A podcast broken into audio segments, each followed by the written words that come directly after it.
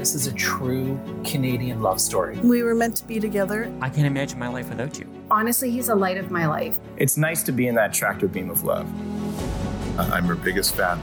I think I knew I'd lost my heart again. I knew I wanted a marriage like that. Difficult roads can lead to very beautiful destinations.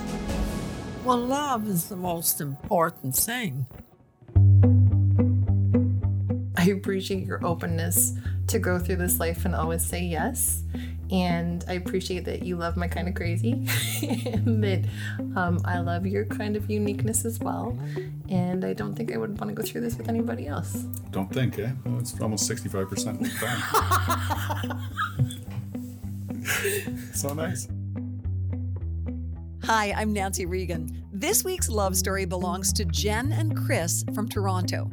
They came together in the most Canadian of ways, in an ice storm. What was shaping up to be a tragic tale of interrupted travel became a story they've been joyfully telling for 18 years.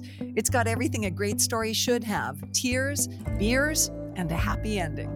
This is the Canadian Love Map. Hi, Jen and Chris.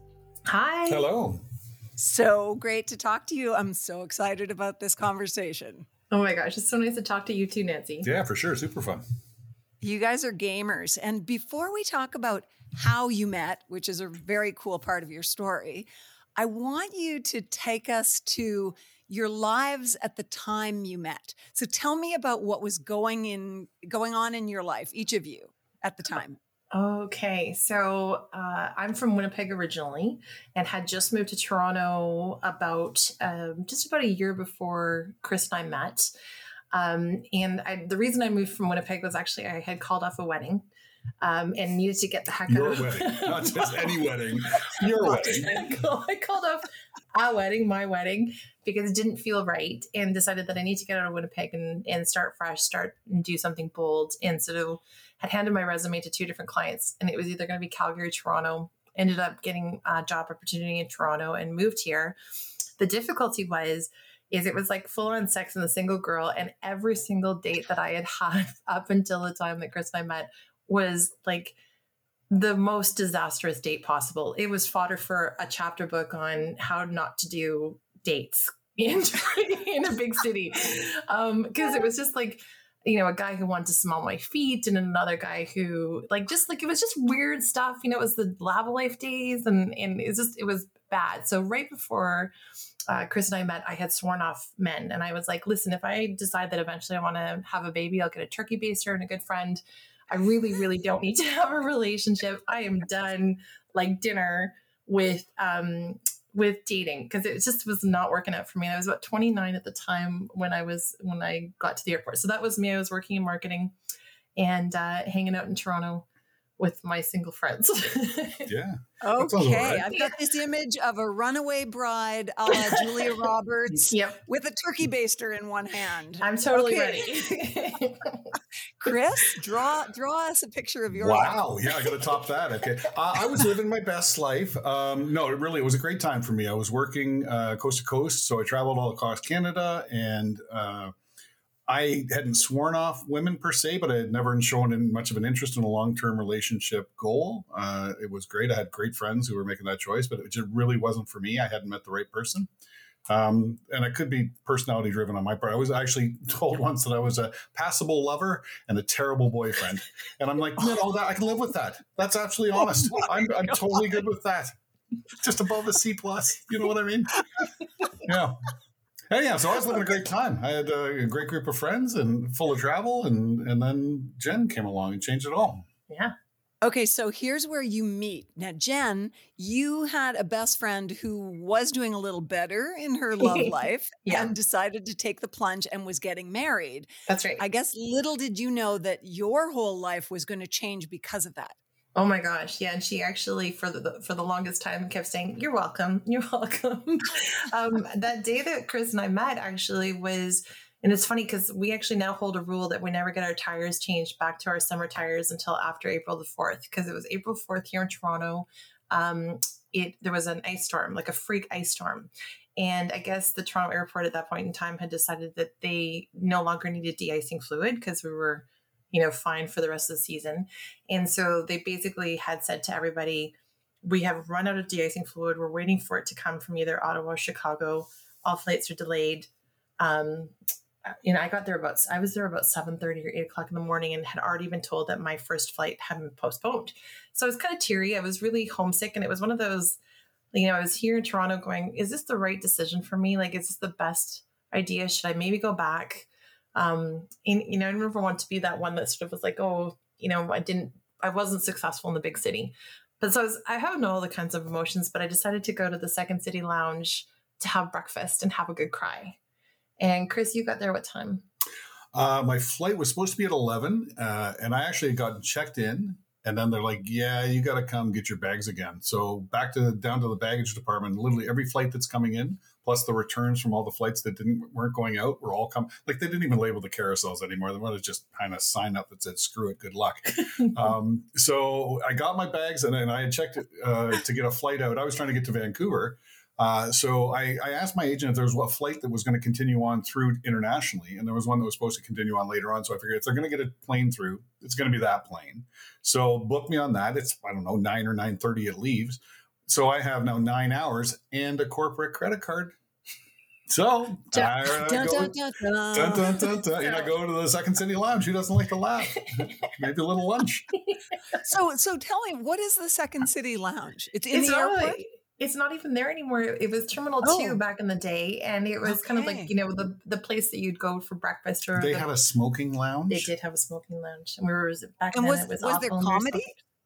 No, there's pictures of like John Candy on the wall. Not that there's anything wrong with that. But I actually met Joe Flaherty that morning, really? Which is the weirdest thing because so cool, he is a Second City cast member. And I'm like, I know you. And he signed something like a napkin or something. Because I remember that was such a randomly weird fact about here crying in my scrambled eggs, and there's this actual guy from Second City beside me. So that was kind of funny, but I was sitting there crying in my eggs, and this guy looks over and goes, hey, you're ruining our buzz. You gotta stop crying, man.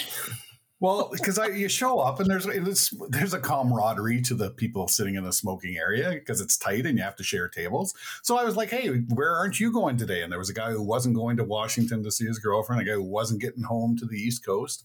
And I'm like, great, well, we're not getting anywhere together. How about a beer? So that kind of how it started. And then this girl was over in the corner with curly hair and soggy eggs, and she was really bringing it down a little bit. So I'm like, hey, come on over. What's your name? Where aren't you going? I'm Jen, and I'm not going to Winnipeg. Okay, it's all right. My friend's wedding, and I'm just really homesick. And, you know, and so I think it took me about a good 20 minutes, and then all the tears were gone, and we were laughing hysterically. Like, we just kind of connected really quickly with this whole group of people that were characters all not going anywhere as well. And it was really funny, like people were coming in and we were almost like became the entertaining hosts of people sort of moving in and out of canceled flights and coming for a beer and whatever. And they were like, how long have you guys been together? And we looked at each other as we literally just met 45 minutes ago, but we did look at each other once and said like, hey, I think you said to me, hey, I feel like I've known you forever. Oh, it was my best line. That's way better, way better than a C+ line. I'll tell you that. Yeah, no, and it really fell for it. I know, right? Hook, line, and sinker. Didn't stand a chance. No, it was really odd.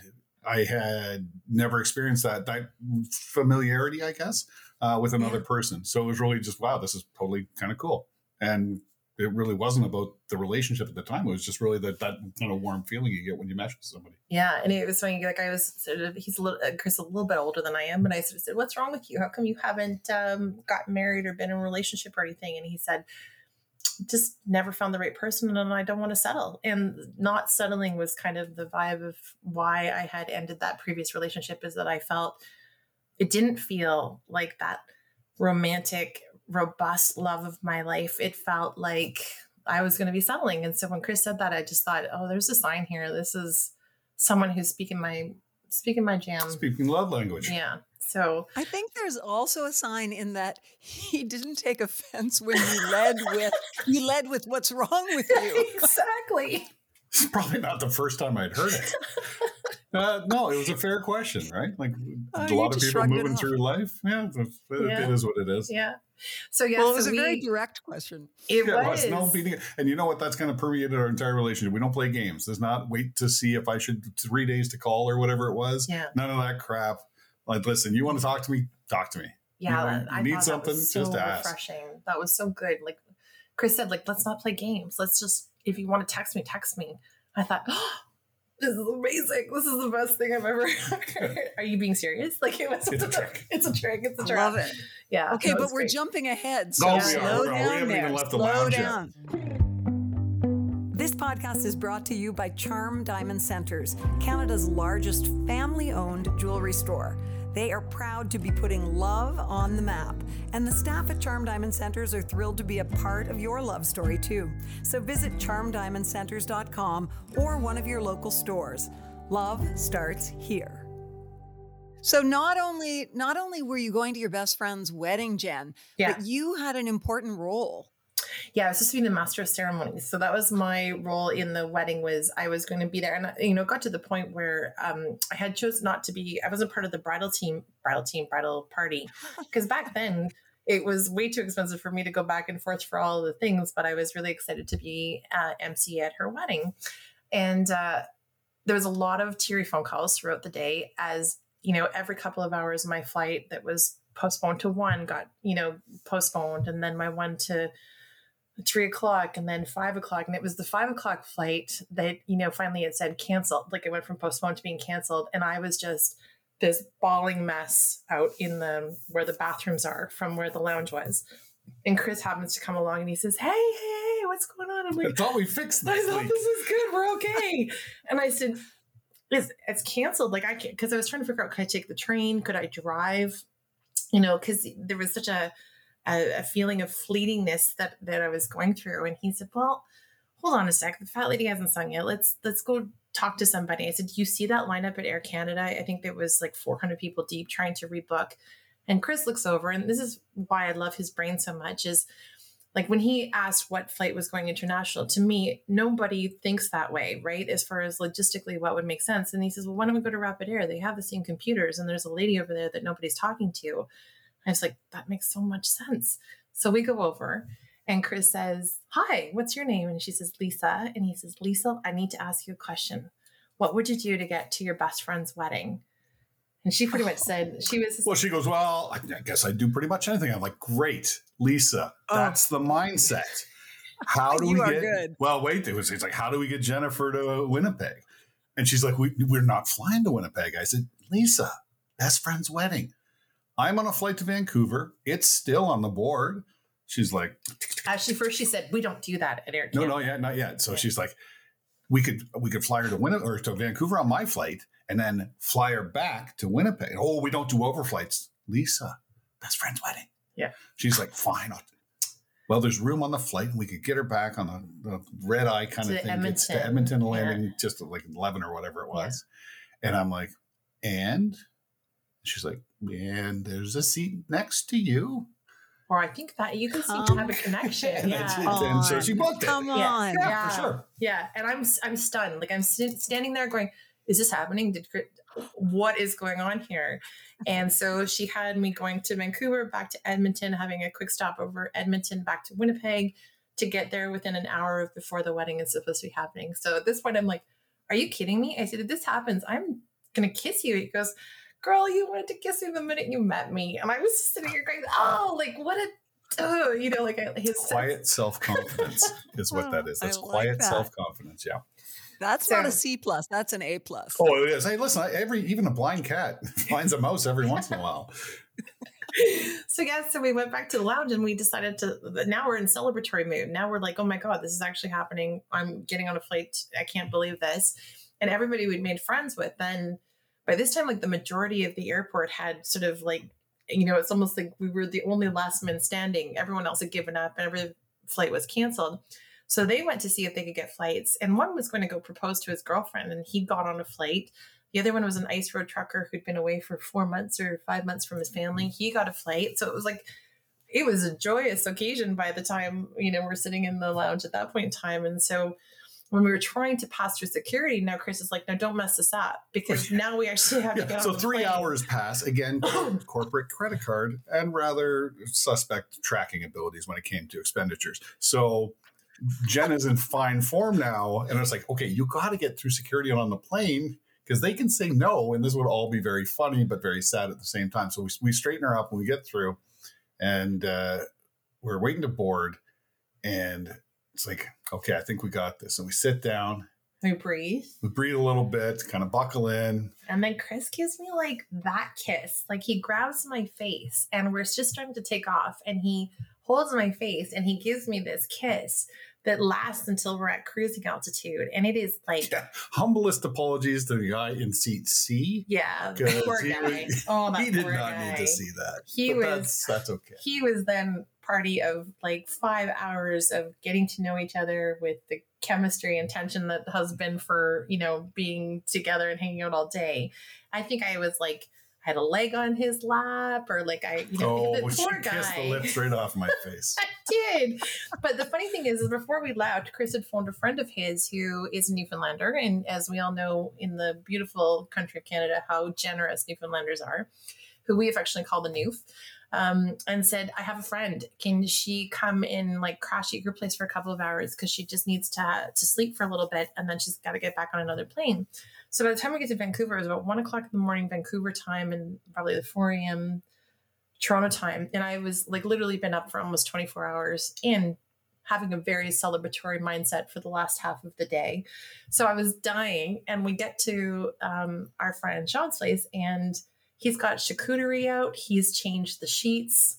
He's got like, but he also... Single guy in Vancouver, charcuterie. It's like he opened a tin of tuna or something like that, but it was still very kind. He had some blocks of cheese. Couple hot dogs.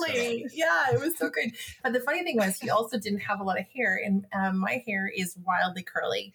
And so I went to go have a shower, and he had like a shampoo that ultimately then didn't have a brush either. So I had no brush and had just shampooed my hair. So if any woman knows or any man knows what it's like, if you have really long, thick, curly, knotty hair, that just turned into essentially a cluster swamp's nest that then sat in a ponytail on top of my head for the rest of the duration of travel, which was fantastic. And then Chris stayed up and got me back towards the airport. I got to the airport and then got to Edmonton and was so desperately not wanting to like...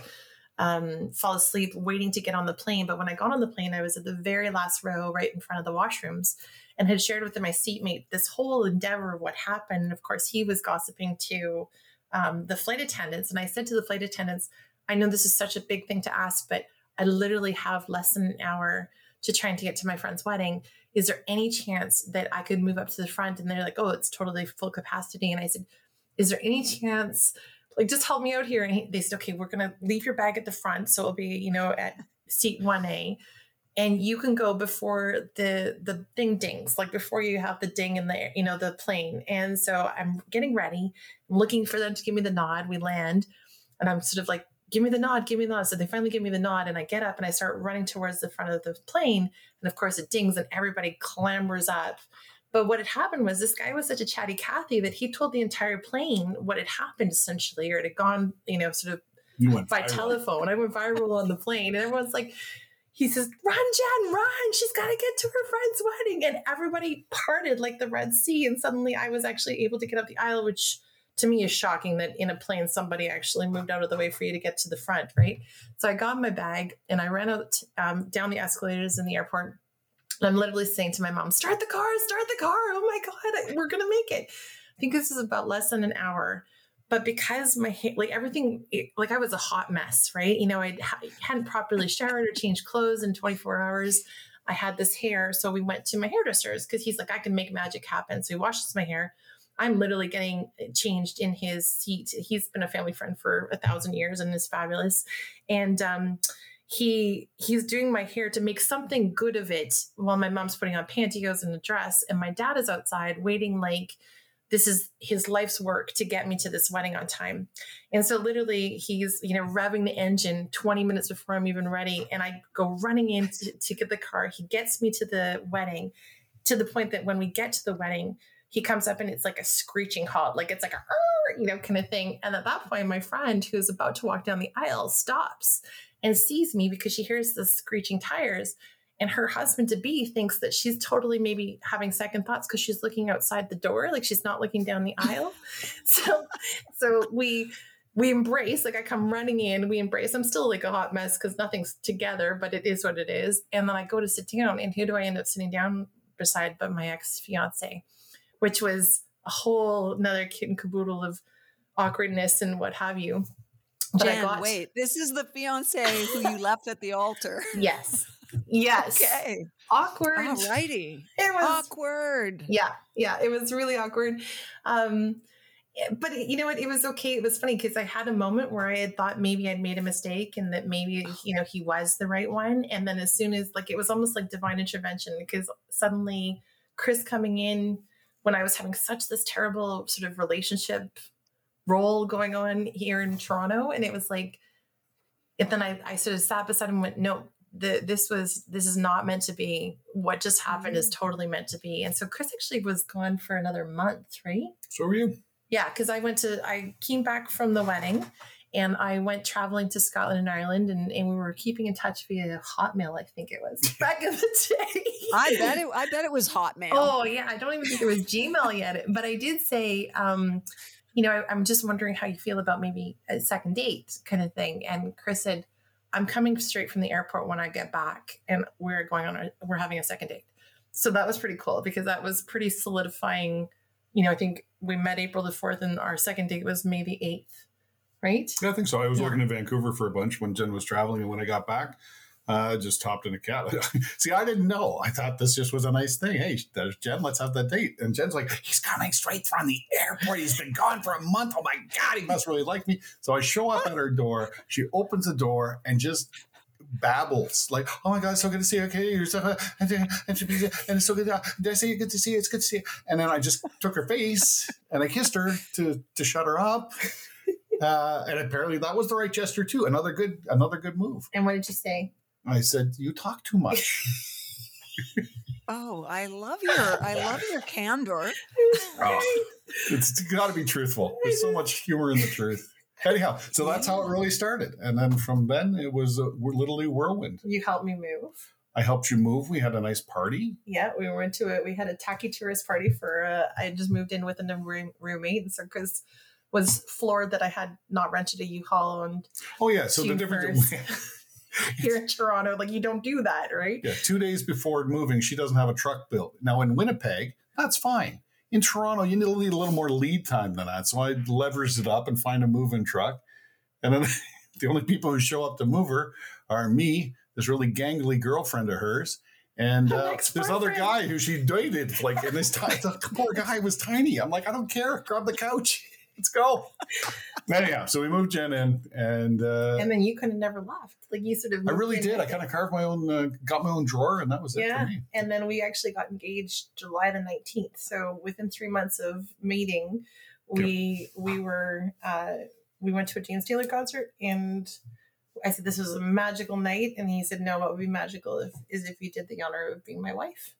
And that was it 18 years ago. If you can believe. I also can tell just from talking to you for this amount of time that you are both gamers. Yeah. You know, you seem to have that adventurous spirit in common. Yep. Is there one of you that drives that bus more, or do you both just really? Yeah. I'm the yes man. I can take it along. Hey, you know what? We're climbing Kilimanjaro for my 40th birthday and our 10th anniversary. Okay. Do I get boots? I don't know. You know what? I was really thinking. Did that happen? Oh, yeah. Yeah. Did you do that? Happen. Yeah. Yeah. Oh, yeah. Wow. I mean, Chris is, I think he understands that I am a bit of a wild spirit, right? I love kind of the freedom of adventure. He's always been a traveler as well. So we really had the good fortune of getting along really well with that. But we've traveled for the most part, never having anything booked. Like we'll have the first night booked. And then we'll just see where the day takes us and see where we end up. And for the most part, I see there was maybe one or two incidents where it's never not worked out eventually. It's never been a total and complete. And listen, the best stories are about the times that it was a challenge. That's true. Yeah. Yeah, for sure. Yeah. So like I actually had a really important person to me pass in 2015, and it floored me. It took me out. Like, I probably would say that was the one time that I definitely understood what depression felt like. But I started also really feeling like we had this big plan that someday we were going to travel the world, and we weren't doing it. We kept pushing it, saying, well, in 5 years, we'll do it. In 5 years, we'll do it. Yeah, when the money's right. The time, when is the money Nothing's ever right. So we kind of just went with tomorrow. It's Timothy. Oh gosh, what's his name? It's the guy who does the 4-Hour Work Week, talks about tomorrow can easily become. That's right. Tim Ferriss. And he talks about tomorrow can easily become never. And that became our mantra. And we just decided that we were going to put all our stuff in storage and take our kids and travel the world. And, you know, Chris said yes. So I feel like, you know, we've been very lucky to have the kind of respectful relationship that just is open and game to doing, to your point, whatever it is that is important to the other. You know, I don't think there's ever anything that the cottage is really important to Chris. And, you know, I think we really endeavor to try and be out in nature as much as we can and just be grateful for what we've got. Right? Okay. So this is the big question. I can't wait to hear your answers. Chris, what do you love most about Jen? I like her laugh lines, just because there's so much tied to it. She spent so much time trying not to, you know, I got to get sunscreen on or makeup. And I remember her just sitting on the beach in Thailand and just, you know, her hair was caked with salt from the sea. And she's got these tan lines with the laugh lines there. And I mean, that's literally proof of a life well lived. So I love her laugh. I love her spirit, her endeavor. I love her to bits. I'm going to keep her. I'd renew the lease. 10 more years. Yeah. We always like have a lease negotiation that like every 10 years we say, okay, are we going to renew this lease for 10 more years? Does it sound like it's worth it? And we then usually decide yes. Yeah, you got a couple of renegotiations, but yeah, that's generally how it goes. I like it. What about you? What do you love about me best? Oh, what do I love about Chris? His dry sense of humor. You know, it's funny. Someone was asking me, like, if we had, this was a movie, like who would play him? And I said, oh, it's like a Ryan Reynolds. Like, that's the kind of the dry sense of humor is, as you can see, is always been. Brad Pitt is available for the answer too, by the way, just saying.